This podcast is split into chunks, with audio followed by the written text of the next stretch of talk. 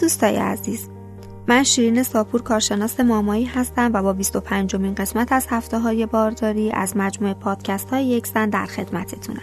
تو این مجموعه پادکست ها در مورد اتفاقاتی که تو چل هفته بارداری برای مادر و جنین میفته صحبت می‌کنیم. مراحل رشد جنین رو بررسی می‌کنیم و از باید و نباید های هر هفته برای مادر باردار میگیم.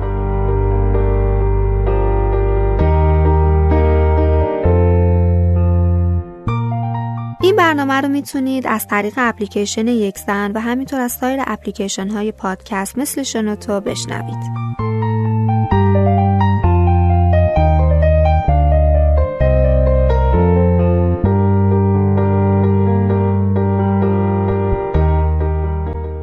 تو هفته 25 بارداری جنین همچنان در حال رشده و می‌تونه دست و پاش رو تکون بده. وضعیت بدن شما به عنوان یه مادر باردار تو این هفته ها بیشتر احساس میشه. افزایش وزن تو هفته 25 بارداری برای شما بسیار طبیعیه و باید در کنار اون به ورزش های سبک و پیاده روی هم بپردازیم. داری نزدیک سه ماهه سوم بارداریت میشیم. خیلی زود گذشت. تو هفته 25 بارداری ورزش های سنگین و وزن برداری و حرکات خوابیدن روی کمر رو اصلا انجام نده. ورزش هایی که باعث کاهش فشار روی کمر میشن رو انجام بده. تو هفته 25 بارداری هنوز انرژیت زیاده. ممکنه تو خوابیدن مشکل داشته باشی که می‌تونه به دلیل نگرانی ها درباره زایمان، هورمون های بارداری و یا بزرگ شدن شکمت باشه. به دلیل فشار جنین روی مسانه تکرار ادرار رو تجربه می‌کنی. یوبوست همچنان یکی از مشکلاتیه که ممکنه همراه شما باشه. برای جلوگیری از یوبوست آب و فیبر زیاد مصرف کن. چون هموروید توی بارداری هم شایع است. بهتره با تغذیه و ورزش جلوی یبوست رو بگیری تا هموروید نگیری. مثل همه هفته های دیگه ممکنه سوزش سر دل داشته باشی که بهتره بعد از غذا خوردن دراز نکشی و غذای تند و چرب هم مصرف نکنی. انقباضات براکستون هیکس تو این هفته هم قابل مشاهده است که با تغییر وضعیت از بین میره. رابطه جنسی هم تو این هفته مشکلی نداره مگه اینکه پزشک شما اینو برای شما من کرده باشه. جنین تو هفته 25 بارداری اندازه بادمجون شده. حدود 680 گرم وزن داره و قدش بین 30 تا 33 سانتی متره. جنین تو این هفته دوست داره بازی کنه و صدای شما رو بشنوه. اثر انگشت جنین هم فرم گرفته. خون زیر پوستاش در حال جریانه و رنگ جنین صورتی شده.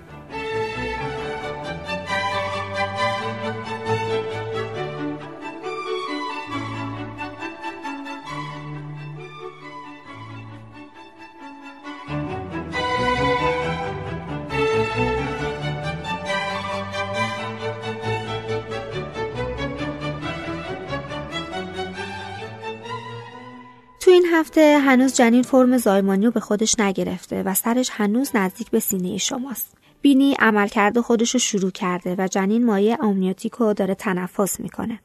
مویرک های ریه هم در حال رشده. ریه ها در حال تولید سوفاکتانت هستند که به تنفس جنین شما برای خارج از رحم کمک می‌کنه.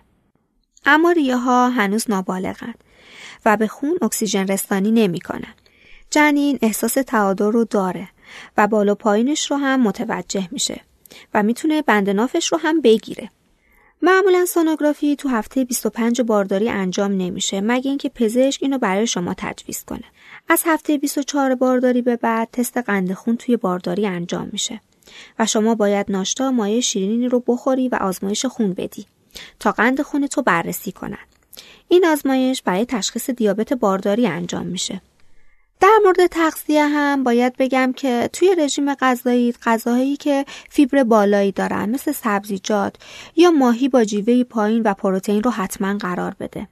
آب رو زیاد مصرف کن تا از یوبوست، نف و هموروید تو بارداری جلوگیری کنی. کلسیوم به رشد جنین و قدرت بدنی مادر کمک می‌کنه. با مصرف مواد سرشار از کلسیوم می‌تونی از پوکی استخوان خودت و فرزندت جلوگیری کنی. کلسیوم رو می‌تونی از شیر، ماست، پنیر، آب پرتقال به صورت روزانه دریافت کنی. از سبزیجاتی مثل شلغم هم می‌تونی استفاده کنی. شلغم با داشتن ویتامین های A, B, C، فسفر، کلسیوم، پتاسیم، یود و گوگرد می‌تونه خوراکی بسیار خوبی برای میان وعده های شما باشه. همچنین از سبزیجات خام مثل کلم، هویج، گوجه فرنگی، برگ کاهو و چغندر که سرشار از مواد معدنی و فیبر هستن هم می‌تونی استفاده کنی. اسفناج، شنبلیله و کلم بروکلی سرشار از آهنه. گندم، برنج، ذرت و جو هم منابعی از ویتامین ای و بی هستند. مصرف روزانه 8 تا 10 لیوان آب رو برای بدن حتما فراموش نکن. در وعده های غذایی خودت در طول روز مرغ، تخم مرغ، آجیل و حبوبات رو قرار بده.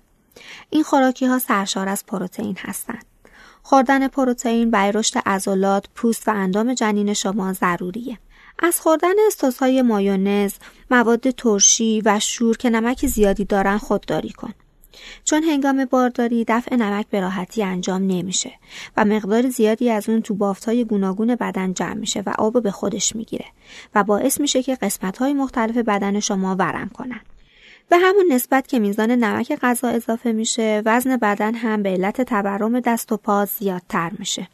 باز این هفتم تاکید می‌کنم که به یه سری از نشونه ها باید توجه کنیم. حواست به نشونه های زایمان زودرس باشه. مهمترین نشونه اون تغییر ترشحات واژن، درد شبیه درد قاعدگی، انقباضات رحم، فشار زیاد داخل لگن و نشت مایع آمنیوتیکه. به این علائم حتما توجه کن و در صورت مشاهده به پزشکت اطلاع بده. مبتلا شدن به اسهال در سر تماس با فرد آلوده و یا خوردن غذای آلوده هم از مواردی که ممکنه تو این دوره همراه باشه. پس زیاد نگران نباش. این موضوع حداکثر 72 ساعت طول می‌کشه. تو این دوران آب از دست رفته بدن رو می‌تونی با نوشیدن آب تمیز، آب مرغ و آب میوه برطرف کنی. اگه اسهالت شدیده یا طولانی شده و یا همراه با تب، مدفوع خونی یا حاوی خلط بود به پزشکت اطلاع بده.